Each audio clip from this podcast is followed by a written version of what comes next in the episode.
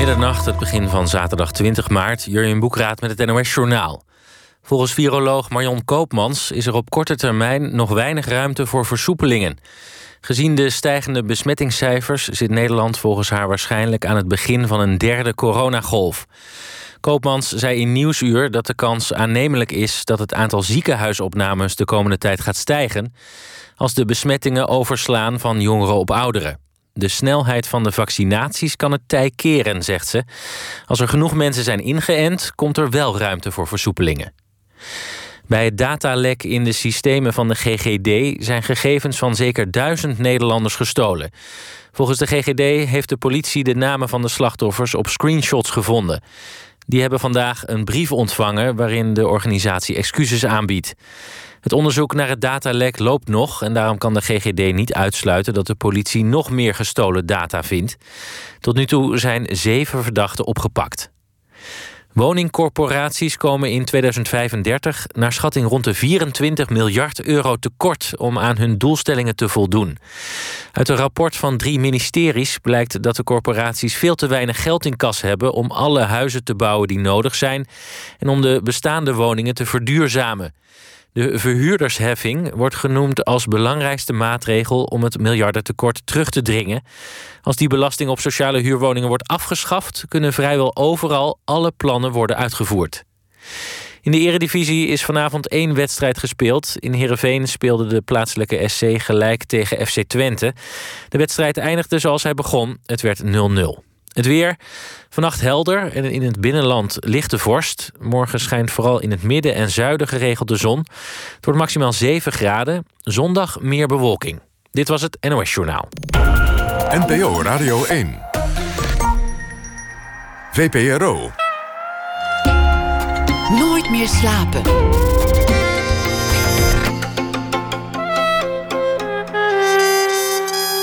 Met Lotje IJzermans.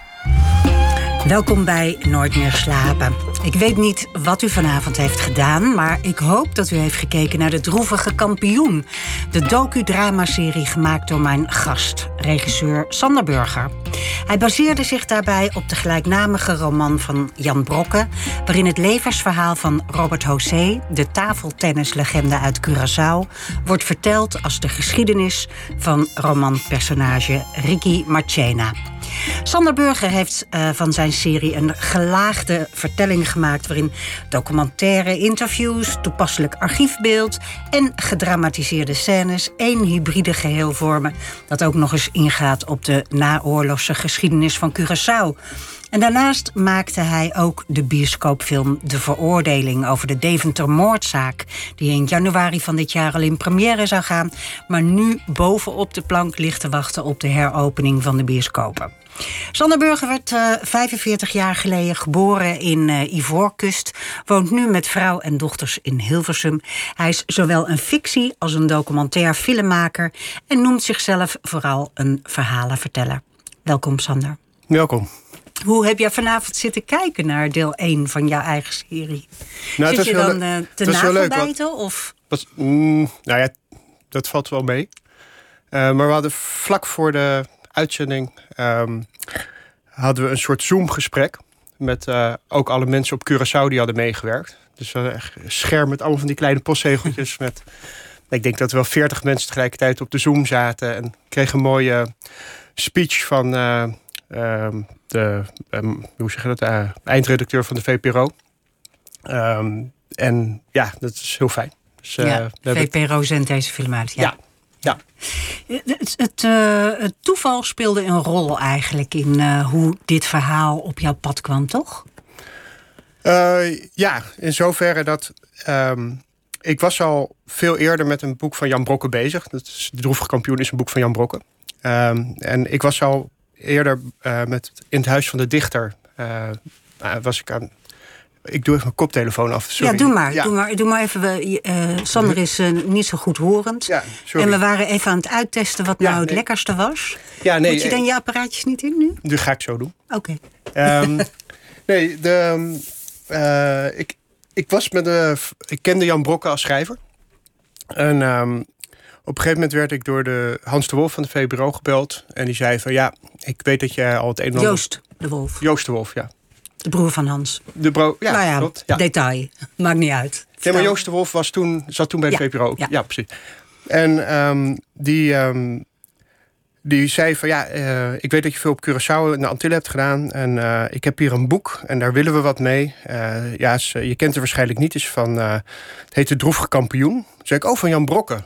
Zei, oh, oh, je kent het. Ik zei, eh, ik ken het zeker. En ik had het inderdaad ook al ehm, nou, een paar jaar daarvoor gelezen. Ehm, en had daar ook wel mee ik had overwogen om het, er iets mee te doen. Ehm, maar om heel erg te zijn, was op dat moment ook de tijd er niet helemaal naar om een, nou ja, zo'n verhaal hier in Nederland eh, gemaakt te krijgen. Dat, eh, dat is inmiddels gelukkig anders. Maar In welk opzicht? nee, de, ehm, nee, in het opzicht dat gewoon sinds eh, een aantal jaren er gewoon wel veel meer belangstelling is voor verhalen die zich buiten Nederland afspelen met ja, Antillianen en Surinamer en nou ja, die hele geschiedenis. Dat, Ja. dat was op dat moment. ehm laat ik zo zeggen, ik heb mezelf de frustratie bespaard om dat aan te gaan. Maar toen, toen het me werd aangeboden door de VPRO, ja, toen had ik natuurlijk meteen zoiets van ja, dit heel graag. Fantastisch, ja. En in, eh, eh, je bent eigenlijk een soort filmmaker zoals Jan Brokken een schrijver is. Hè? Eh, hij maakt een roman ook van eigenlijk een journalistiek verhaal. Ehm, eh, de, romanpersonage en werkelijkheid lopen eigenlijk door elkaar. Jij hebt dat ook gedaan in, in, in jouw film. Ja. En het is dus een heel... eh, eh, ja, ik, ik gebruikte het woordje hybride. Maar het is eigenlijk een mengsel van, van feit en fictie. En de fictie bestaat uit nagespeelde scènes die eigenlijk als een soort. Ik, ik las in de groene dat ze het een soort tableau vivant, bewegende tableau vivants noemden. En dat vond ik eigenlijk heel mooi. Ja, Was dat van het begin af aan eh, jouw opzet om op die manier te werk te gaan? Nee, nee het, het was eigenlijk zelfs zo dat er eh, oorspronkelijk we, eh, we wilden eigenlijk een speelfilm ervan maken. Toen bleek het verhaal te groot. Toen zijn we over een fictieserie gaan nadenken. En ehm, die hebben we ook zelfs helemaal ontwikkeld. Ehm, en op de dag dat we die gingen indienen bij toen nog het Mediafonds... eh, of eigenlijk een dag daarvoor eh, werd er besloten dat er op NPO 2 geen drama meer gemaakt mocht worden. Dus toen ging het hele plan de prullenbak in. En ehm, daar heeft het ongeveer een week gelegen. En toen dacht ik van, nou ja, eh, ja dit, voelt, dit is zo zonde. Laat ik er nog een keer naar kijken. En toen dacht ik, ja, maar dit boek waar, waar dit op gebaseerd, of het verhaal waar dit boek op gebaseerd is, is, is waar gebeurd. Dus nou, misschien moeten we eens kijken of we dan vanuit de documentaire hoek er nog wat mee kunnen. Toen heeft de VPRO mij een, eh, een budget gegeven om naar de Antillen te gaan.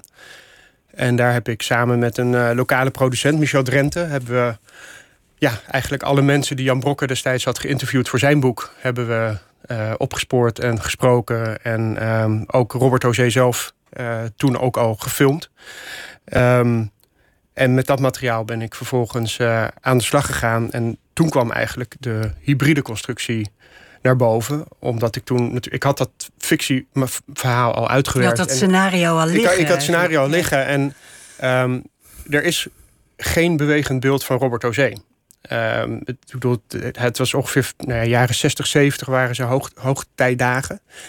En ehm, ja, toen werd er gewoon nog op film gedraaid. En eh, ja, op de ante- weet je wel, er is gewoon geen bewegend beeld. Ja. En dat is natuurlijk voor een documentaire eh, uitermate saai. Want Ja. we hebben wat foto's, maar meer niet. Dus eh, het was eigenlijk de ideale oplossing om dan de nagespeelde scènes te gebruiken uit het boek. in combinatie met jouw testimonials van, van de mensen. En ja, daar een soort. Het, is, het is heel raar natuurlijk. Het is een, het is een documentaire serie die eigenlijk ge- ge- ge- geïnspireerd is op een, boek, op een roman. En daar De hebben we dan roman weer. is weer een- geïnspireerd op Ja, de werkelijkheid. Ja, weet Ja, je het is het, is heel raar. Ja. En de boek speelt ook weer een onderdeel in de serie. Dus ja, dat. eh, We moeten dringend gaan vertellen wie eh, Robert José was. Ja. Ja, Robert Ozeo was, ehm, eh, ja, is eigenlijk een, een, was, was een bekende tafeltennisser. Laten we daarmee Is beginnen. hè? ja. Ja. of- ja, Bas. Ik bestaat hij, Eh, hij bestaat nog, hij leeft nog. Ja, ehm, en het is een man die eigenlijk twee levens heeft geleid. Dus een heel succesvol leven tot zijn dertigste. Nou, als tafeltennisser, maar ook als zakenman. Als, nou ja, als, als groot voorbeeld voor een heleboel eh Antillianen. En ehm, nou ja, eigenlijk de laatste 40 jaar eh, woont hij eh, op straat. En, ehm, nou ja, de, de zogenaamde choller, zoals ze op Curaçao zeggen.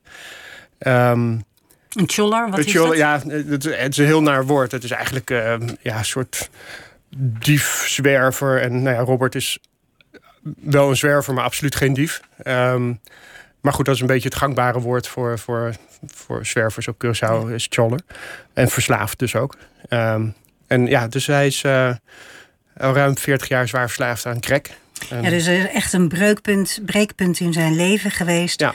Ehm, laten we het eerst eens even hebben over zijn tafeltennisjaren. Want hij was de grootste tafeltennisspeler in, eh, in Curaçao, hè? pingpongspeler. Ja. Maar oh, hij is ook heel erg daarbuiten geweest, toch? Nee, hij is tweemaal eh, kampioen van Latijns-Amerika geweest. En hij heeft gewoon over de hele wereld gespeeld. Van China tot, tot Amerika, Afrika, Europa, Oost-Europa, Oostblok. Wereldkampioenschap in Hongarije heeft hij meegedaan. Dus het, is, het was echt wel een, een grote naam. Alleen- En hoe komt een jongetje uit, uit Curaçao eh, eh, aan het Ja. pingpongen? Hoe, hoe, hoe gebeurt dat? Ja, nou ja, dat is natuurlijk een beetje eh, ehm, ook zijn. Ja, hoe komt? Kijk, pingpong was toen echt een gigantische volkssport. Dat is ook wel heel leuk als je. ehm, je hebt heel veel plaatjes uit die tijd. Iemand als Mao, die, die, die, die, die liet Ja. zich het liefst ta- tafeltennis afbeelden. Want dat is echt een volkssport in China. Maar ook, ook, ook hier. Dus de Beatles. Weet je, je hebt allemaal bekende foto's van prinses Beatrix die aan tafeltennis is. Dat was gewoon een manier van mensen om te laten zien dat ze ook bij het volk hoorden. Weet je wel? Het is een universele volkssport. Eh, en Robert begon eigenlijk als tennisser. Dus zijn oom. Nou, nou, ik zo zeggen, hij heeft een, een, een drama in zijn leven. Daar gaan we het waarschijnlijk zo nog over hebben. Maar hij is opgegroeid bij zijn oma. Eh, en haar zoon, eh Pio de Pimentel, was een hele bekende tennisser.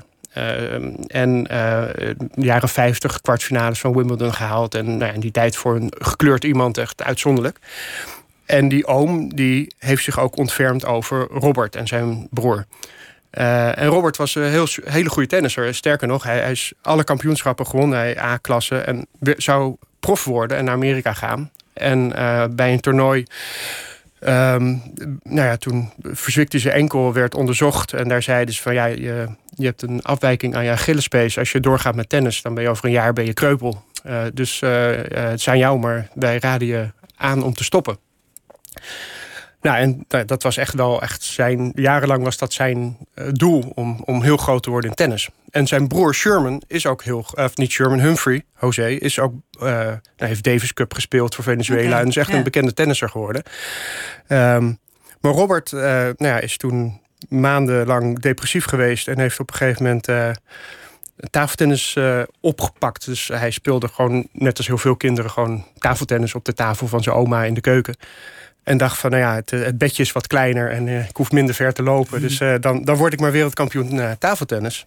En dat kon die Achillespees wel aan Nou ja, dat, Ja. kijk, tafeltennis hoef je niet. Kijk, tennis moet je natuurlijk echt rennen. enorme afstanden rennen. En eh, bij tafeltennis, Robert is ook bijna twee meter. Dus die heeft ook een enorme spanwijdte. Die hoeft niet enorm ver te rennen om dat balletje te... Weet je, zo'n grote rijk als hij gewoon stilstaat. Dus dat is wel veel minder eh, inspannend voor je Achillespees dan, eh, dan tennis. Ja. En hoe kon hij zo ontzettend goed worden? Nou ja, eh, Jan Brokke die schrijft het heel mooi. Net zoals muziek, weet je wel, sport zit vaak in families. Hij komt uit een extreem sportieve familie. En, ehm, en hij was gewoon een, een, een totale, hoe zeg je dat? Hij, hij helemaal geobsedeerd door de sport. Dus hij heeft daar alles voor opzij gezet om, om ja, de, de grootste te worden. En nou, op Curaçao, weet je dat is heel knap. Maar goed, Curaçao is natuurlijk een klein eiland. Maar tot tweemaal toe Zuid-Amerika kampioen worden. Dat is echt knap, want in Zuid-Amerika wordt echt wel hoog niveau getafeltennis. Dus dat, dat heeft hij echt wel bereikt. En ja, puur wilskracht. Want nogmaals, er werd op Curaçao getafeltennist. En ze hadden bij- bij Shell op het terrein hadden ze een, eh, een oude gymzaal waar ze mochten oefenen. Dus ik bedoel, er was wel wat om te spelen. Maar ik bedoel, Curaçao is natuurlijk geen, geen tafeltennisland. Dat, eh, Nee. nee. Nee, dus hij heeft echt op discipline. En eh, je- iemand in de documentaire vertelt ook van ja, hij zag dan een topspin. Zag hij gewoon op een film en hij ging het oefenen en hij kon het. Ja, nou niet op film. Het was zo. Oh, sorry. Nee, nee, nee, nee maar dat. ehm, ze hadden op een gegeven moment een toernooi op Curaçao georganiseerd en Cuba kwam daar spelen. En Cuba was destijds het enige land wat. of Cubanen mochten naar China toe. China, ja. China was natuurlijk het tafeltennis was veel groter dan in de rest van de wereld, maar China was ook afgesloten. En die Cubanen hadden daar ehm, een, een, een hoe zeg training gehad. En die hadden daar leren topspin spelen. Dat deed nog niemand in de wereld, maar in China deden ze dat al. Dus die Cubanen kwamen daar op het toernooi op Curaçao... en die gingen daar opeens met topspin spelen. En bonden natuurlijk alles. En Robert die zat in het publiek en die zag dat. En die, nou ja, die heeft daar gewoon zelf door op te letten gekeken van hoe doen ze dat. En heeft hij topspin gekopieerd en werd vervolgens uh, meteen kampioen. Ja, dus hij was uh, heel slim, heel Ja. gedreven en gedisciplineerd. Ja. Ehm, hij was ook zakenman, had een aantal sportwinkels op Ja. Curaçao. Hij was echt eh de man. Ja. Hè? Je, je ziet ook in jouw film, zie je hem met zijn vrienden zo lopen... met van die Ja. goede 70 jaren pakken aan... en van die soulmuziek eronder. En dan denk je, ja, echt een, eh, een man die het gemaakt heeft. Ja, nee, het is, hij is echt een, voor heel veel mensen echt een rolmodel geweest. En, eh, hij werd Mohammed Ali genoemd, weet je wel. Ja. echt, echt, echt, echt een groot voorbeeld voor velen. En het hoogtepunt was China. In, eh, Mao had natuurlijk de pingpongdiplomatie. hè. Die probeerde via de pingpong eh, eh, contact met het buitenland te krijgen. Ja. Was hij daar onderdeel van? Of, of was het gewoon... Jazeker. Ja. Tenminste, de, de, dat was het, het triple-A-toernooi. Dus dat was Afrika, Azië en Amerika. Die waren uitgenodigd door... Noord-Amerika of Zuid-Amerika? No- Noord- en Zuid-Amerika. Oké. Ehm, en nee, dat was, het was echt eh, Nixon en, en Mao hebben dat Precies, samen bedacht. Ehm, om, om die diplomatieke betrekkingen beter te krijgen. Maar die tafeltennis waren de eerste die, die China binnenkwamen. En Dus daar dat, hoorde eh, hij bij. Ja, hoorde hij bij, ja. ja. En eh, een van zijn hoogtepunten was ook dat hij Chu Enlai een, een, een handje mocht Ja. geven. Ja. ja, geweldig. Dus hij was geslaagd, hij, was, hij had alles. Wat, wat went wrong? Ja, ehm, dat weet je natuurlijk nooit precies. Ehm, en in de serie speculeren zijn vrienden allemaal wel over wat er gebeurd kan zijn. Eh, het zitten ook eigenlijk nu nog steeds na 40 jaar, snappen ze niet zijn, zijn keus. Eh, een van de verklaringen die ehm, door Raymond, dus een van zijn vrienden, wordt gegeven, is dat ehm, Robert op zijn zevende getuige is geweest van. Nou ja, zijn vader heeft geprobeerd zijn moeder te vermoorden met een vleesmes. En ehm, eh, dat is niet gelukt, maar in ieder geval, die vader heeft daarna eh, zijn kinderen in de auto gezet en heeft voor hun ogen een fles zoutzuur leeggedronken. En eh, op die manier zelfmoord gepleegd. En Robert heeft dat allemaal gezien op zijn zevende. Dus eh, vader probeert moeder neer te steken. Ja. Moeder overleeft. Moeder overleeft, vader gaat dood. Vader drinkt zout. Ik bedoel, dat Ja. moet echt... Ja, dat is gruwelijk. Het is ook, ik bedoel, hij heeft ook nog, wat ik begreep, nog drie weken geleefd. Dus ik bedoel, hij, heeft, hij, is, hij was ook niet op slag dood. Hij, hij, maar En de is- kinderen zaten daarbij in de die kinderen zaten daarbij in de auto en die hebben dat dus inderdaad eh, zien gebeuren. En, ehm, en Robert, maar Robert was de enige die ook nog gezien heeft dat de vader de moeder neerstak. En dat, is, dat moet behoorlijk, want met zes messteken is, is zij neergestoken. Dus En waarom deed vader dat? Want dat, Nou ze ja, waren best eh, wel een... een, een ja, moeder was, eh, hield van dansen en ehm, had kennelijk eh, eh, iets te lang met een, eh, met een andere man gedanst. Ja. Ik weet niet precies dat verhaal. Ehm, of ik weet wel precies dat verhaal, maar ik weet niet. Ze is namelijk vlak na het overlijden van vader is ze naar Aruba vertrokken met een nieuwe man. Maar ik weet niet of dat de Die bewuste man was, was. ja, Dat ja. dat, eh, ehm, maar goed, moeder vertrok naar Aruba. ehm, en eh, nam in eerste instantie haar kinderen wel mee, maar eh, Robert kon het helemaal niet met zijn eh, nieuwe stiefvader vinden. Dus die is teruggegaan naar Curaçao en is bij zijn, moeder, bij zijn oma ingetrokken. En ja, die oma, daar heeft hij eigenlijk tot haar dood bij gewoond. Dat is ook best wel gek. Hoe oud was Robert toen, toen dat afschuwelijke voorval Zeven. plaatsvond? Zeven. Ja.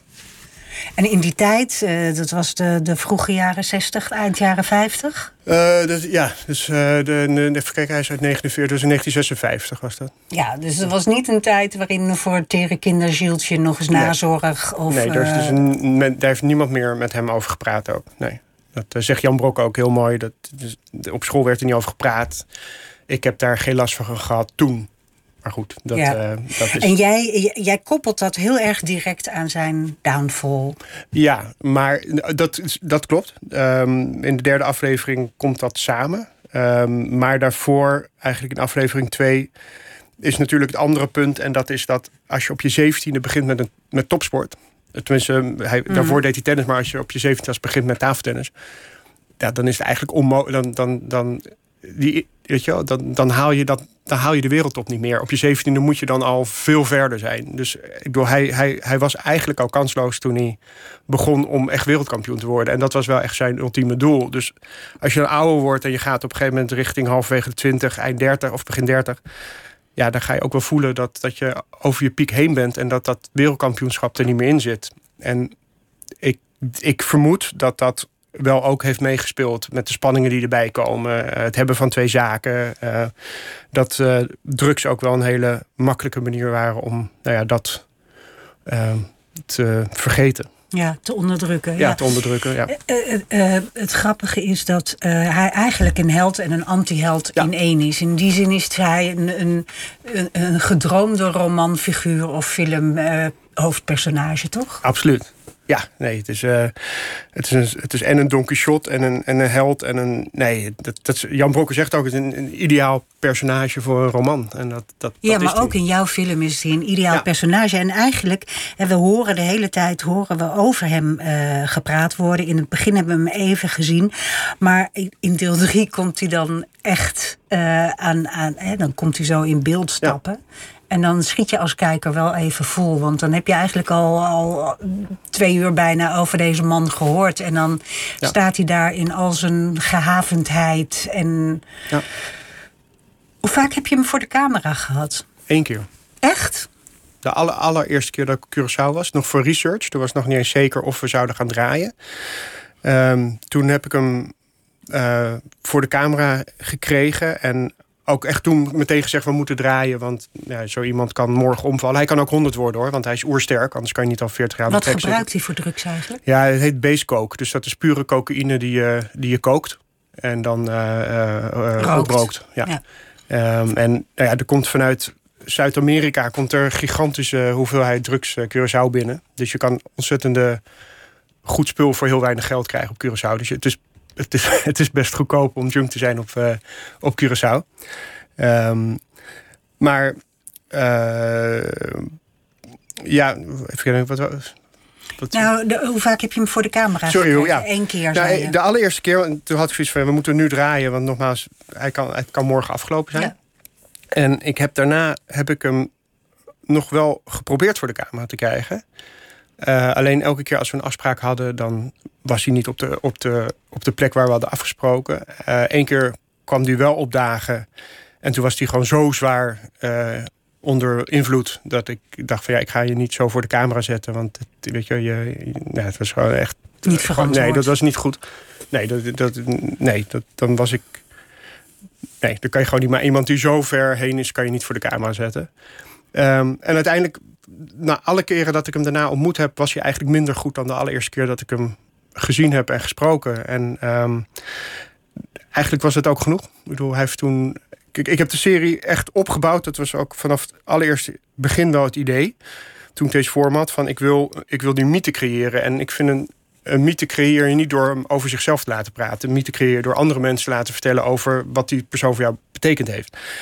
En uh, voor de ene was hij een, als een broer, de andere was als een vader, de andere was een rolmodel. Weet je, ik bedoel, iedereen die ik gesproken heb, heeft op een of andere manier uh, nog steeds enorm veel respect voor deze man.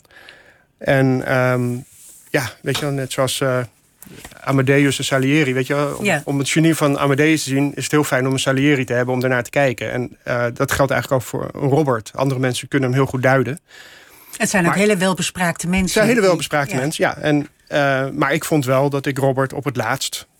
het- in ieder geval het laatste woord moet geven. Dus inderdaad, de laatste vier minuten of zo van de serie zijn, is hij echt aan het woord. En, nou, en daar weet hij, uh, vind ik tenminste, in de paar of de twee vragen die ik hem stel. Ja, gaat hij, hoe zegt het, stel- stelt hij niet teleur na alles wat ik Nee. heb opgebouwd? Zeker niet. Hij, hij verdient eh, een, beetje bij door. eh, je, je kent ze wel van de figuren die snel je autoraam willen Ja. wassen als je voor het rode stoplicht eh, staat. Ja, het is een, een, een heel heftig verhaal. En bij dat verhaal vertel je eigenlijk ook over de emancipatiebeweging van, van de Antillianen, van de. Curaçaoers. Zeker. Het is, zoals Jan Brok het zegt, het is niet alleen een, eh, een verhaal over een man, het is ook een verhaal over het eiland. En dat is het absoluut. En dat is in het boek van Jan Brokke ook al zo. Eh, en dat hebben we in de serie ook heel erg eh, geprobeer- geprobeerd hoog te houden. Dat eigenlijk de, de rise and fall van Robert José valt bijna naadloos samen met de rise and fall van Curaçao. Waarbij je dan dus begint met inderdaad een Curaçao na de, na de oorlog, jaren 40, 50, heel welvarend. En Ehm, nou, de, de krijgsmacht die, die, die draaide op Curaçao, of uh, op olie die in Curaçao werd geraffineerd. Uh, dus ja, dat, weet je wel, als je die oude beelden van Curaçao ziet in de eerste aflevering, dan zie je een prachtige Amerikaanse slees en mensen zijn mooi gekleed en het was echt een welvarend eiland. En dan heb je natuurlijk in 1969 de grote omkeer gehad, Trinta die mei. Ja, wacht even, want nog even die, wel, die welvaart, was dat voor uh, witte mensen? Of was het ook voor zwarte mensen? Tuurlijk was er absoluut toen zeker uh, ongelijkheid. Want maar waren oog, gesegregeerde waren Ja, klopt, dat zeker. Um, maar de, algeheel ging het vrij goed met Curaçao. Maar natuurlijk ging het met uh, één helft van het eiland. Laat zeggen, het witte gedeelte van het eiland ging het iets beter dan met het zwarte gedeelte. Maar ook onder de, de gekleurde Antillianen was het een redelijk welvarend eiland. Ja. En toen kwam 30 mei 1969. Ja, en dat heeft heel veel goeds gedaan uh, voor de emancipatie. Dus er was een opstand hè, onder leiding ja, dus van Dat is een, eigenlijk een uit de hand gelopen staking bij, uh, bij Westcar. Dus dat was een... Ja, dat is niet direct Shell, maar had wel, was wel geleerd aan Shell. Mhm. En um, ja, dat, dat was een staking die, die compleet uit de hand gelopen is... waarbij een enorme groep, uh, nou, vooral mannen uh, Willemstad zijn uh, binnengetrokken en uh, nou ja, de, de stad echt in puin hebben achtergelaten. Als je die beelden ziet, het is echt een totaal oorlogsgebied. Um, maar goed, meteen daarna was het wel echt bij de blanke bevolking duidelijk dat er echt iets moest gebeuren. En uh, nou ja, toen werd inderdaad de, de, wet werd opeens in het papiaments opgesteld. Uh, op scholen was tot dan toe Nederlands de voertaal. Opeens mocht er ook papiaments gepraat worden.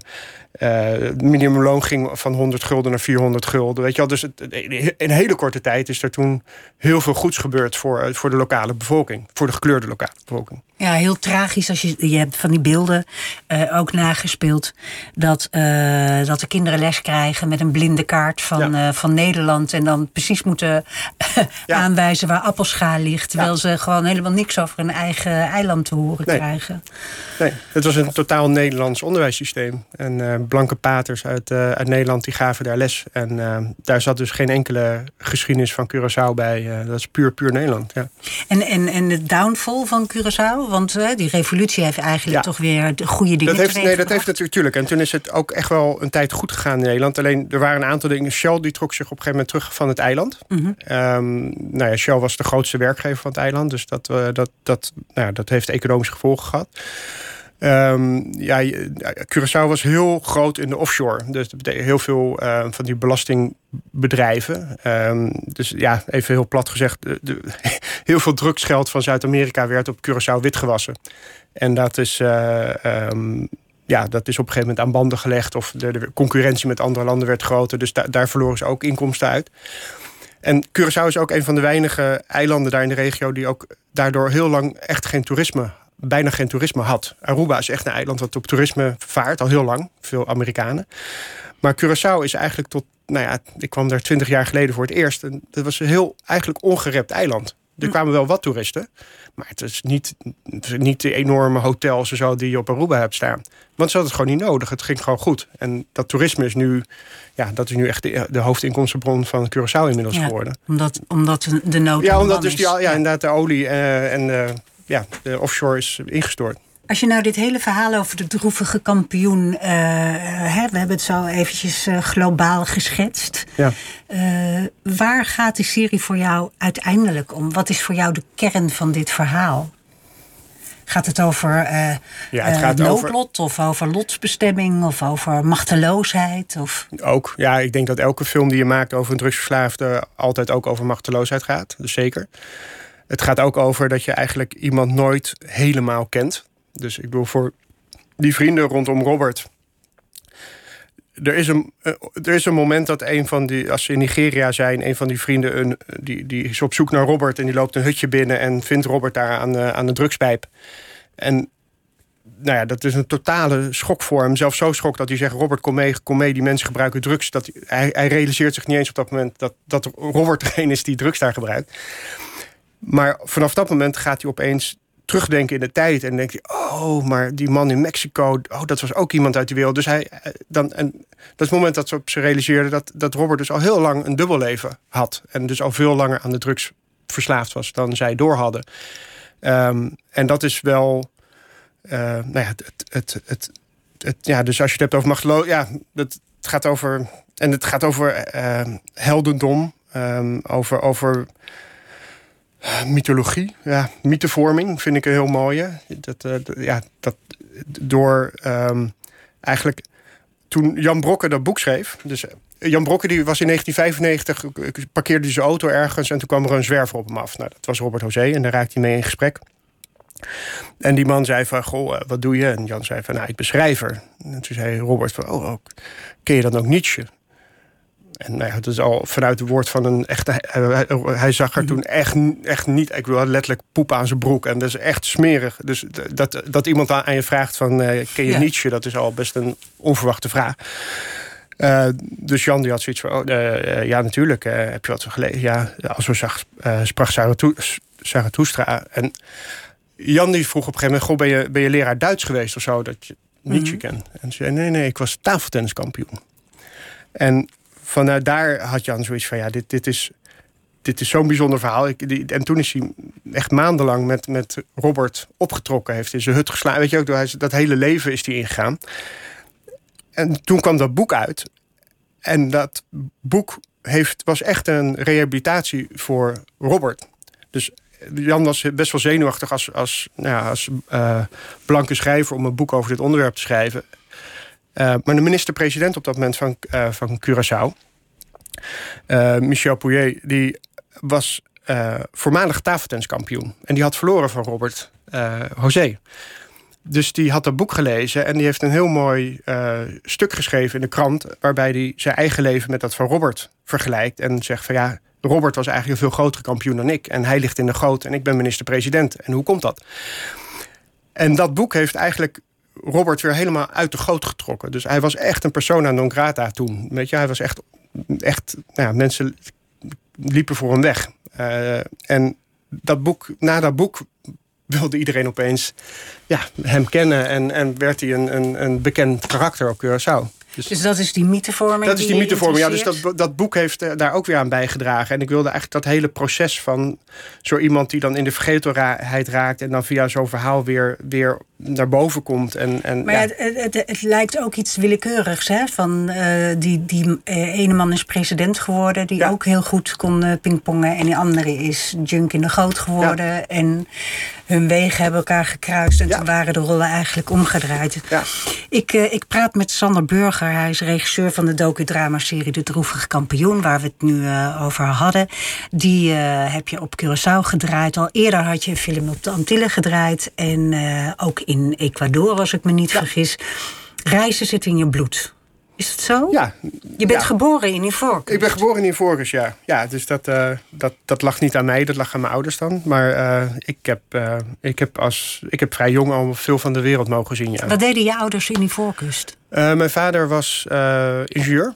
En die zat daar voor een, een waterproject. Dat, dat was toen nog het is niet ontwikkelingssamenwerking, maar het was wel een soort samenwerking. Uh, Nedeco, een, een ehm, ja, hoe zeg het? Een, eh, ja, een, een, samenwerkingsproject met de Fransen en die. Die zaten daar ergens in het noorden van Ivoorkust. Dus je vader was een, idealist? Was je vader een idealist? Ja, hij deed dat echt uit idealisme? Mm, nee, nou, hij, nou, hij, was, ja, hij was absoluut een idealist. Maar hij was ook gewoon een ingenieur. Dus ik hij ging er ook gewoon heen om, om zijn werk te doen. Zijn werk. Ja, hij had gewoon absoluut zijn werk. En je moeder, wat deed zij in Ivoorkust? Uh, mijn moeder is arts. Uh, maar had heel erg gehoopt om daar te kunnen werken. Maar kon niet. Dus zij was daar gewoon uh, moeder. Oké. En, ja, en, en nog heel veel meer. Maar en, en uh, jullie hebben daar een tijdje gewoond en in Indonesië en uiteindelijk in Irak. Ja. Uh, kun je daar nog iets van herinneren? Want jij was vrij jong. Ja, uh, nee, Ivoorkust eigenlijk alleen geur. Indonesië heb Wat voor geur? Ik, als ik bij mijn ouders de kelder in ga, dan hangt daar een soort muffe eh, lucht, maar als ik daar, als ik vroeger, als ik, als ik uh, toen ik nog thuis woonde en ik weet ik veel, ik, en ik had een, voor, zeker in mijn eindexamenjaar, en ik was zenuwachtig voor iets of zo, dan ging ik vaak in de kelder zitten. En daar werd ik heel rustig van. En het is een lucht die, die, die voor mij uh, Afrika is. En dat is waarschijnlijk omdat je daar natuurlijk die huizen zijn allemaal van steen en heel koel van binnen. En daar hangt altijd een soort van lucht. En die kelder deed me daar aan denken. Ja. Dus dat is voor mij een geurherinnering. En Indonesië en Irak heb ik wel echt herinneringen aan. Maar... Want jij hebt dus uh, tijdens uh, Saddam Hussein in Irak gewoond. Ja. Wat kun je daarvan herinneren dan? Nou, Saddam was mijn grote held. Uh, echt waar? ja, ja, absoluut. Ja, nee, wij kwamen in 19, zomer 1980 in, in uh, Irak wonen. En volgens mij nog geen drie maanden later brak de oorlog met Iran uit. En trokken alle Amerikanen zich terug uh, uit Irak. dus de internationale school werd gesloten. En nou ja, dat was eigenlijk niet helemaal de bedoeling natuurlijk. We gingen daarheen met het idee dat wij naar school zouden gaan en zo.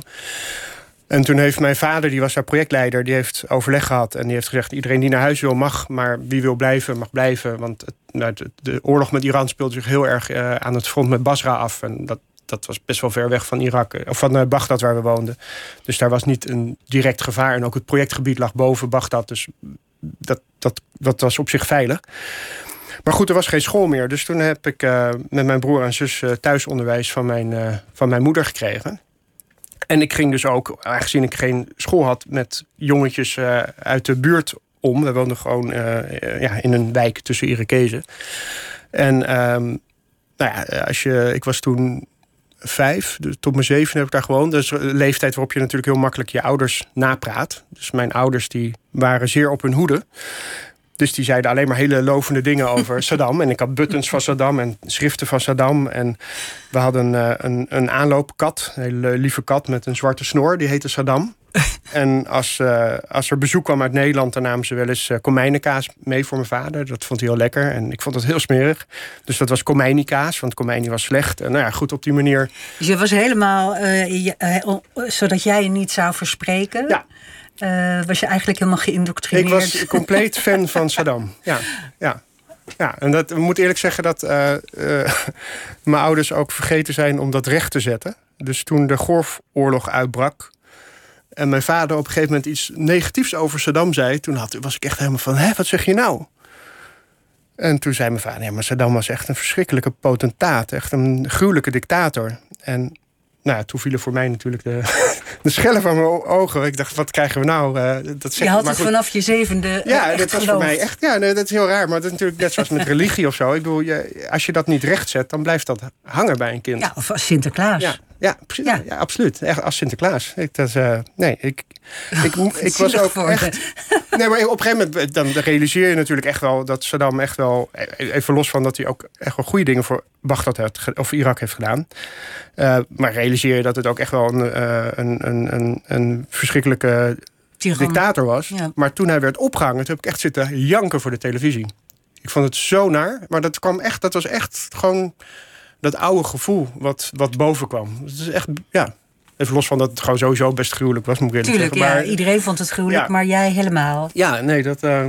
Hoe, hoe is het je ouders daarna? Zijn ze teruggekomen naar, naar Nederland? Mhm. Mm -hmm. En ging jij dus voor het eerst naar een Nederlandse school? Was dat de eerste keer dat je in Nederland Nee, we zijn altijd mm, ja, wel lang duur. Ja, we hebben tussendoor zijn we altijd wel op verlof geweest in Nederland. En ik heb ook heel kort even in Arnhem op school gezeten. Uh, maar meestal, mijn opa en oma woonden in Zwitserland. Dus meestal als we op verlof gingen, gingen we daarheen. Dus ik heb niet heel veel van Nederland gezien totdat we echt definitief terugkwamen. Um, en dat was, mijn, mijn zus die is zes jaar ouder en die ging naar drie VWO of zo. En mijn moeder had zoiets ja, ik kan niet al die, al die vakken op dit niveau nee. lesgeven. Dat gaat ten koste van haar onderwijs. Dus toen zijn we teruggegaan. En toen is je moeder gaan werken en kon je vader niet? Uh, nee, dat, nee, dus mijn, mijn vader die, uh, die heeft nog wel geprobeerd uh, om in Nederland aan de bak te komen. Maar dat, dat was gewoon lastig. Um, en hij had natuurlijk ongelofelijke buitenland-expertise. Dus hij is toen dat buitenlandwerk blijven doen. En wij zaten thuis en mijn vader die zat veel in het buitenland. Dat, uh, ja, dus van een heel hecht gezin werden we nog steeds een hecht gezin. Maar een gezin waarvan de vader wel erg veel, erg veel weg was. En echt jaren? Nou, nee, toen ik nog op school zat, waren ze uit ze. Nee, dan ging het meestal ja, twee maanden, drie maanden. Maar goed, dat. Maar goed, dat was voor de tijd dat je even kon uh. Ja, nee, of, ik, fax, dat, ik weet nog dat de fax kwam en dat was echt een groot ding. Dan, uh, dan kwam er een fax van mijn vader binnen en dan werd die door mijn moeder voorgelezen. En dat, uh, ja. En jouw vader was denk ik de creatieve thuis, of niet? Mijn vader was absoluut uh, ja, dus, heel creatief. Ja. Ja, die, was die je held? Wat zeg je? Was hij jouw held?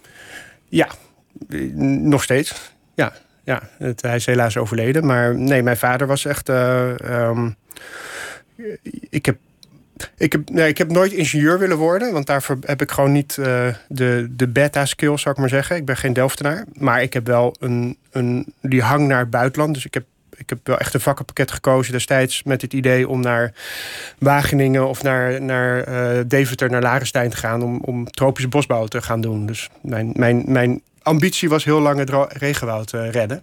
Ja. Maar ehm, toen ik. Uh, ik, heb, ik heb het vakkenpakket gekozen en uh, ben ook geslaagd. Maar ik ging op een gegeven moment een open dag naar in, uh, in Deventer.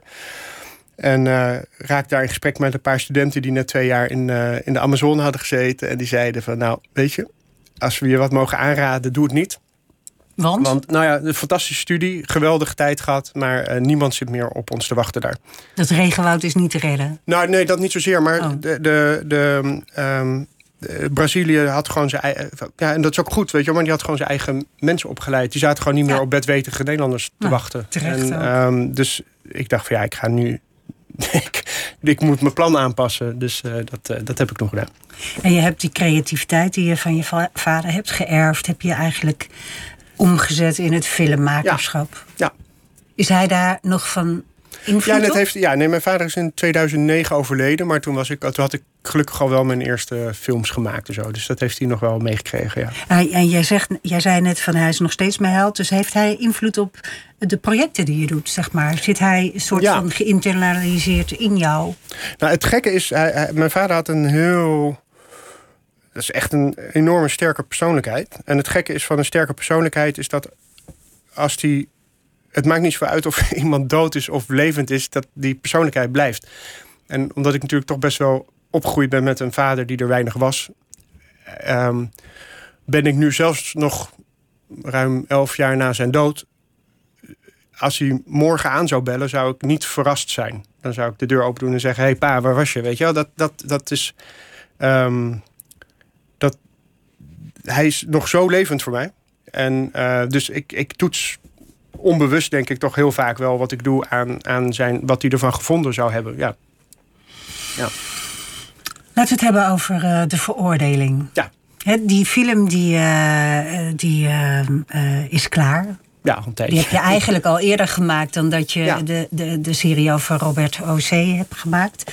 Um, je, je, je, schreef hem samen met, met Bert Bauma. Mm -hmm. voor jou is film maken echt wel iets wat je met z'n allen doet, ja. toch? 100 procent, ja. Ja, ik bedoel, kijk, je, je, ik, de meeste projecten, maar trouwens de, toevallig de veroordeling en de droefkampioen niet. Ik bedoel, die, die zijn door andere mensen aangereikt. Um, andere projecten uh, komen meestal uit mijn eigen koker. Maar ik vind het, het hele um, proces van, van schrijven. Um, weet je, al, dat, het, het is, voor mij is een filmproject echt gewoon vanaf het moment dat het op papier staat tot de laatste edit is, is gewoon, wil ik bij betrokken zijn als maker. En, um, en daar... Maar je wil ook dat anderen erbij. Je bent geen, uh, geen regisseur die nee. zijn eentje een scenario schrijft. Nee, en, uh, nee ik vind het heel fijn om met mensen samen te werken. Uh, ook het schrijven, inderdaad. Um, ik, ik, ja, ik, ik heb ongelooflijk respect voor scenaristen die in een eentje een waanzinnig script schrijven. Um, maar mij is het nog nooit gelukt. Ik, heb echt, ik, ik, ik weet wat ik wil. en, maar ik weet ook dat ik iets beters maak als ik het samen met iemand doe. Ja. Dat is, uh, ja. De, deze film gaat over. Um, eigenlijk ook weer naar, uh, naar aanleiding van een boek, hè, boek van Bas Haan. Ja. Journalist die uh, een heleboel aan het rollen heeft gebracht ja. in de Deventer-moordzaak. Eventjes voor, voor de mensen die het niet zo paraat hebben, wat was ook weer de Deventer-moordzaak? Deventer-moordzaak is een, pff, is, is een uh, nou, het, het, begint met een moord op een, uh, op een weduwe in Deventer in 1999. Jacqueline Wittenberg. Jacqueline Wittenberg, inderdaad. Uh, waarbij um, nou ja, na een maand ongeveer Ernst Lauwers werd opgepakt als verdachte.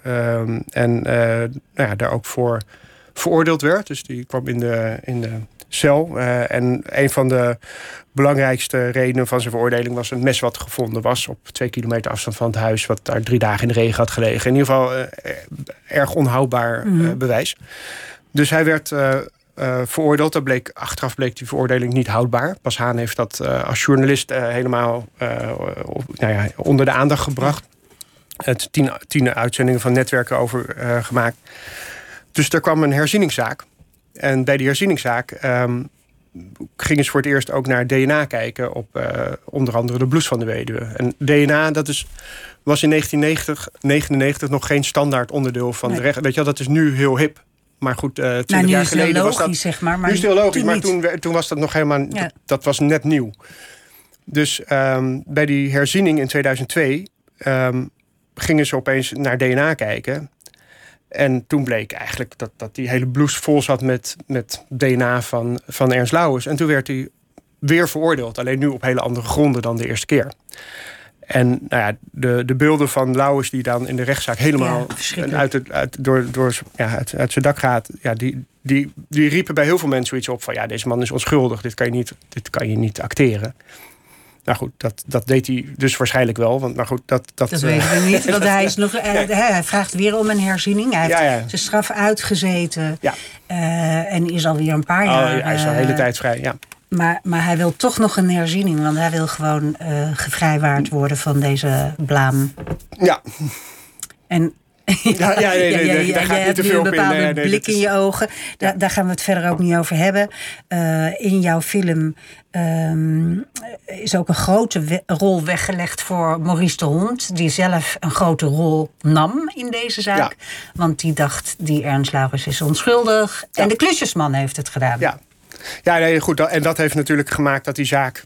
Um, nadat Bas Haan er bekend aan had gegeven, helemaal ontploft is. En dat is inderdaad dat Maurice, Hond zich ermee, Maurice de Hond ermee ging bemoeien. En inderdaad dacht van ja, nou ja, uh, volgens mij heeft Lauwers niet gedaan. En uh, nou ja, wat, dus een puur Amerikaanse advocatentruc. Als je niet kan bewijzen dat iemand onschuldig is, dan wijs je een alternatieve verdachte aan. En dat was in dit geval uh, de klusjesman. Ja, en die wordt gespeeld door Jorik van Wageningen ja. in jouw film. Mm -hmm. En uh, ja, ik, ik ben fan van Jorik van ja. Wageningen, maar hij speelt hem zo goed, omdat zijn stem zo anders is dan zijn lichaam eigenlijk. Hij heeft een heel hoog stemmetje, terwijl hij een enorm, ja. enorm lichaam nou, heeft. Dat heeft echt uh, Michael de Jong ook. Ze hebben heel veel met elkaar opgetrokken. Okay. En um, konden het ook ongelooflijk goed met elkaar vinden. Um, en ja, Michael heeft een heel hoog stemmetje. Past helemaal niet bij zijn lichaam. Fysiek, ja. En dus dat, dat, dat vond Jorik heel... Ja, dat verzin je niet. Dat, dat, dat wil ik ook. En het meest bizarre was dat Jorik die draagt in de film een bril. En dat is, de, dat is een geslepen bril. En dat is de echte bril van Michael de Jong. En die is dus exact dezelfde scherpte geslepen. En dat is heel bijzonder, want de ene, ene oog is plus en de andere is min. En die past precies... Dat is exact dezelfde, hoe zeg je dat, afwijking. Hij kan over, daardoor zien. Ja, het exact dezelfde oogafwijking. Dus uh, Jurik van Wageningen en, en Michael de Jong hebben echt veel met elkaar opgetrokken ja. als, als voorbereiding voor die ja. rol? Ja. En Vetja heel veel met Bas Haan. En Lies met de vriendin van de Lies Visserdijk uh, ja. speelt de vriendin van, van de klusjesman. Uh, en, en, maar Ernst Laurens niet met Ernst Laurens? Nee. Nee. Nee, nee, nee, nee. En, maar daar is ook heel veel materiaal van. Dus dat was. Ja. Kijk, in principe wat we. Uh, we spelen eigenlijk al, nou ja, op één scène na, eigenlijk voor, bijna alleen maar scènes na die bekend zijn van tv. Um, dus ja, daar, daar, daar hoefden we niet. Uh, daar hoefden ze elkaar niet voor te ontmoeten. Nee. Waarom wilde je deze film maken? Um, is, het is echt ja. een spannend uh, rechtbankdrama. Nou ja, kijk, het is sowieso het is een genre wat ik fantastisch vind. Dus ik dat, uh, ja, de films als Spotlight en All the President's Man, ik, ik, ik, ik, ik hou daar heel erg van. Mm -hmm. Dus dat, dat vond ik sowieso een fantastische kans om een keer zo'n project te maken. Uh, dat doen we niet zo vaak in Nederland. maar ik vind de wat mij het meest aantrok, en ook uh, Joram Willing, de producent, die, die, die, is dat, de, dat dat moment waarop de media zich op, met die zaak gaat bemoeien, gaan er zulke andere dingen spelen. En inderdaad, iemand die um, totaal onschuldig is. Want Maurice de, alles wat Maurice de Hond gedaan heeft, is, is ehm, is, op, is, is gebakken lucht. Het is niet, het, weet je, er, is, er komt geen rechtbank, geen politiedossier aan te passen. Het is allemaal van tweede hand, derde. Weet je, het is echt, ja, weet je, het zijn leugens en, en ook uh, suggestief. Gewoon. Heel suggestief. En um, dat was natuurlijk ook dat in een. Je had, DNA was net nieuw, maar ook het internet was net nieuw. En Maurice de Hond was natuurlijk echt een internetpionier. Dus het is ook. Het zou me niet verbazen als het ook nog een van de allereerste uh, trial by media, en dan, tenminste social media, is in de wereld. Ik bedoel, trial by media bestaat natuurlijk al heel lang, sinds de Romeinen, maar de, dat echt zo via internet dat je mensen kan bereiken. En nu zijn mensen zich wel bewust van fake nieuws, maar, maar 15 jaar geleden was bij wat je op, op internet las, waren mensen zich niet zo bewust van dat dat misschien minder goed onderbouwd of feit, mhm. weet je wel, was dan wat je op het En heel veel mensen geloofden hem. Heel veel, het... totaal, ja, ja. En dan heb je natuurlijk die, die beelden van Lauwers, waarvan iedereen dacht van ja, die, die, en ik destijds ook, die man is onschuldig. Dus ja, dan, dat is denk ik ook nog wel iets dat toen ik een boek van Bas Haan las, en ik kreeg die beelden weer terug, dat ik dacht van, ik, ik ben ook zo voor de gek gehouden. Dus dat, dat speelde ook wel mee. Dat is... Uh, je laat iedereen door een acteur spelen, behalve Maurice de Hond. Ja. Die gebruik je uit archiefmateriaal, uh, monteer je hem in, in de geacteerde ja. scènes. Ja. Waarom heb je dat gedaan? Um, nou, twee redenen. Eén, dat het uh, Maurice de Hond is zo'n bekend figuur... dat het best heel moeilijk is om een acteur te vinden die, die hem kan spelen. Hij heeft een hele markant, markante kop. Uh, en ik vond ook in dit geval. Um, ik, ik, door, door me te houden aan het archief kon ik, kwam ik ook niet in de verleiding om hem woorden in de mond te leggen die hij niet gezegd had. Mm -hmm. Dus alles wat je ziet is letterlijk wat Maurice gezegd heeft. Daar is niks bij verzonnen. Je kan daar ook geen vraagtekens bij zeggen. Heeft hij dit echt gezegd? Want het is, hij zegt het, niet een acteur. Dus um, op die manier uh, kwamen we ook niet in de verleiding om nog scènetjes te draaien met Maurice die stiekem dingen doet of zo, weet je wel. Het is puur alleen wat Moest hij... Moest daar toestemming voor, voor geven? Of is dit een soort citaatrecht of dit is citaatrecht, ja. ja. Dus uh, dat, uh, ik bedoel, die, dat zijn dus allemaal beelden die al op tv geweest zijn. Ja. Dus in die zin is, is daar al goedkeuring voor gegeven. En um, ja, zolang je daar geen hele... hoe zeg je het? Ook de, de interviews die, die we dus door een acteur laten naspelen zijn letterlijk de interviews die Bas Haan heeft afgenomen. Dus in die zin, we verdraaien niks. Weet je Dus in die zin um, um, kan Maurice daar ook weinig... Ik denk dat hij misschien bozer was geweest als we een acteur hadden laten spelen. Want mhm. nogmaals, dan wordt de verleiding opeens heel groot om... Om het een beetje aan te om, om het een beetje aan te dikken. Of, weet je, en dat, ik wilde echt laten zien van dit is letterlijk wat hij gezegd heeft. Niet meer, niet minder, maar dit, dit is waar, waar Michael de Jong tegenop moest vechten. Ja. Hoe is het, uh, zo'n film die al lang klaar is en, eh, en eigenlijk uh, al een paar maanden geleden in première zou gaan? Uh, door corona kon dat natuurlijk niet plaatsvinden. Nu is er natuurlijk een enorme file op de planken van de, van de bioscoop. Want al die films die worden maar opgestapeld die niet in première kunnen. Hoe zijn nou de overlevingskansen voor deze film? dat hangt er denk ik ook wel een beetje vanaf hoe lang het nog gaat duren. Kijk, ik heb het geluk dat, uh, dat ik echt wel grote namen in mijn film heb zitten. Mhm. Dat scheelt enorm.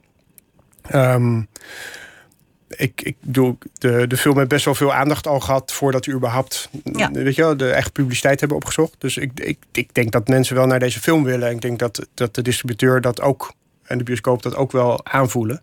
Maar de concurrentie zal straks moordend zijn. Ik denk wel dat als, weet je, dat je als na twee weken de, de bezoekers nog niet uh, uh, er zijn, dan, dan, dan, dan komt de volgende film. Want er staat natuurlijk inderdaad nu een krankzinnige file.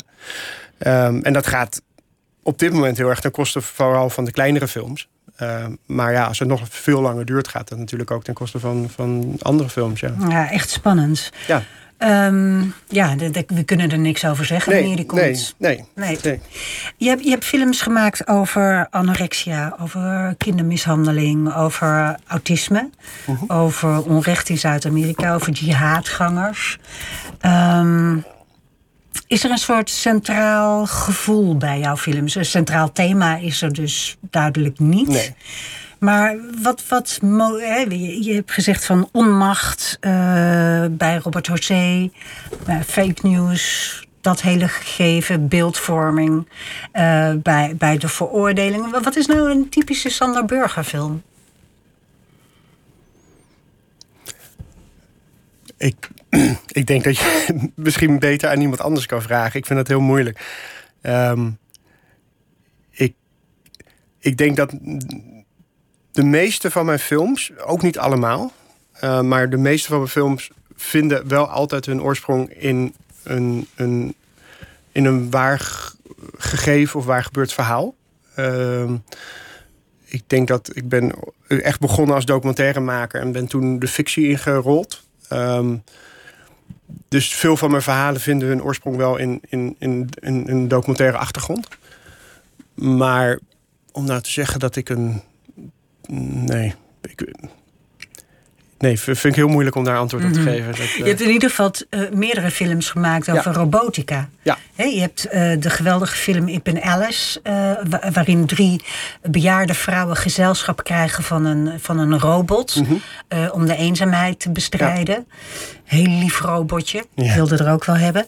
en, en, en dan nog scenario's voor normaal leven. Over een jongetje van acht die autisme heeft. En dan een soort hele enge robot krijgt die geen gezichtsuitdrukking ja, dat dat vindt het jongetje zelf niet, maar dat vinden wij wel. Ik vond het een echt een hele enge robot. Is, is dat iets uh, waar, waar, waar echt jouw jouw spirit in zit? In, in dat vraagstuk van wat doen we met artificial intelligence en hoe kunnen we dat hanteren? Nee, nee, nee, nee helemaal niet zelfs. Nee, nee, het grappige is dat, um, kijk, voor mij ging, ging. Ik ben Alice ging over eenzaamheid, of gaat over eenzaamheid. Uh, Stapel en Loop, dat gaat over een, een, vrouw met een dwarslesie... die in een, een exoskelet leert lopen en uh, mee uh, zou gaan doen... aan de eerste bionische Olympische Spelen. Dus je hebt de Olympische Spelen, je hebt de Paralympics... en je hebt sinds een aantal jaren ook de bionische Olympische Spelen. Dus dat zijn half mens, half apparaat Um, en nou ja, dat, dat lukt uiteindelijk niet. Dus een studententeam uit Delft die dat uh, exoskelet ontwikkelt. En het, nou ja, je gaat er helemaal... Eigenlijk verwacht je gewoon dat het gaat lukken. Het is echt een sterrenteam. Yeah. En, en ze falen. Dus dat gaat heel erg over hoogmoed, over ambitie. Over, en over hoe vaak techniek het niet haalt. Wij kennen natuurlijk alleen de successen. Maar er zit zoveel ontwikkeling achter. En dat is, weet je, als je iemand als Steve Jobs hoort van Apple hoeveel mislukkingen die heeft gehad voordat hij een keer een succes had. Dat, dat is super inspirerend. Alleen vaak hoor je die verhalen niet. Je hoort alleen de successen. Um, en uh, die laatste, over, ja, weet je wel, dat, dat scenario's voor normaal leven. Wat ik daar heel fascinerend vond, is dat die robot die leert dat jongetje uh, uh, menselijk gedrag. En ik vond dat gewoon, gewoon vanuit filosofisch oogpunt, vond ik dat zo interessant. Um, dat, dat een robot een, een mens menselijk gedrag aanleert. Dat, dat, dat, dat, ja, weet je wel. Dus natuurlijk, de, de verbindende factor is, is, is, uh, is robotica, artificial intelligence. Maar ik, ik vind dat aan zich niet zo interessant. Ik vind het wel interessant hoe het zich verhoudt tot de mens. Ja, dus het gaat dan toch weer over emoties en eenzaamheid. En, en, en, en... Ja, menselijke emoties. En dat onvermogen van het jongetje om menselijke emoties uh, vanuit zichzelf te genereren. Ja, en te herkennen. Ja. Uh, we hebben nog uh, eh, 20 seconden. Echt? ja, je gaat een film maken weer naar een boek van Jan Brokken, namelijk... In het Huis van de Dichter, ja. ja over de pianist. Yuri Egorov, ja. En eh, wordt dat een speelfilm of een Dat wordt een speelfilm, ja. Dat is, uh, nogmaals, die, we zitten nog in de financiering, dus ik bedoel, uh, het is, hij is nog niet gemaakt. Dus, maar ik ben daar heel druk mee bezig uh, om die van de grond te krijgen op dit moment. Ja, het scenario is zo goed als af. En we zijn met al... wie heb je dat geschreven? Um, met Bastiaan Tichler. En ja. ik doe dat met Folia Films in, in Rotterdam. En we zijn op dit moment letterlijk in uh, Rusland aan het casten voor een, uh, voor een jury. Ja, want het gaat over de pianist. Uh, ik kan even niet Jury Egorov. Ja. ja. Die, die op jonge leeftijd in, in Amsterdam kwam wonen ja, en aan aids gestorven ja, is. Ja, de 22e is die de Sovjet-Unie ontvlucht vanwege zijn homoseksualiteit. En is in Amsterdam terechtgekomen. En heeft daar Jan Brokken leren kennen. Dus dat, die Jan Brokken, dat is, je kan al zijn boeken gaan verfilmen. Ja, nee, maar Jan Brokken is uh, wel echt mijn held, moet ik eerlijk zeggen. Ja, jullie zijn een soort gelijksoortige talenten. In de, in de zin van dat, uh, een verhaal. Dat vind ik een, een, heel groot compliment. Maar uh, ja, met, ehm, ik, ik, mag, ik, ik mag hem als mens enorm, maar ik, ik vind ook gewoon zijn manier van werken echt uh, heel inspirerend en heel goed. Ja. Ik dank je hartelijk voor je komst. De droevige kampioen is iedere vrijdag te zien bij de NPO. De speelfilm De Veroordeling, hopelijk snel in de bioscoop. Veel succes met alles, Sander Burger. Dankjewel. Maandag praat Pieter van der Wielen met Danielle Hooghiemstra. Straks op deze zender de beste podcast in Vink.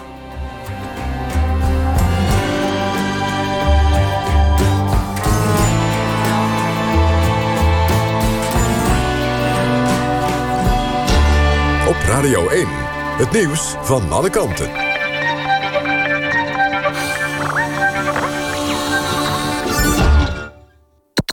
NPO Radio 1.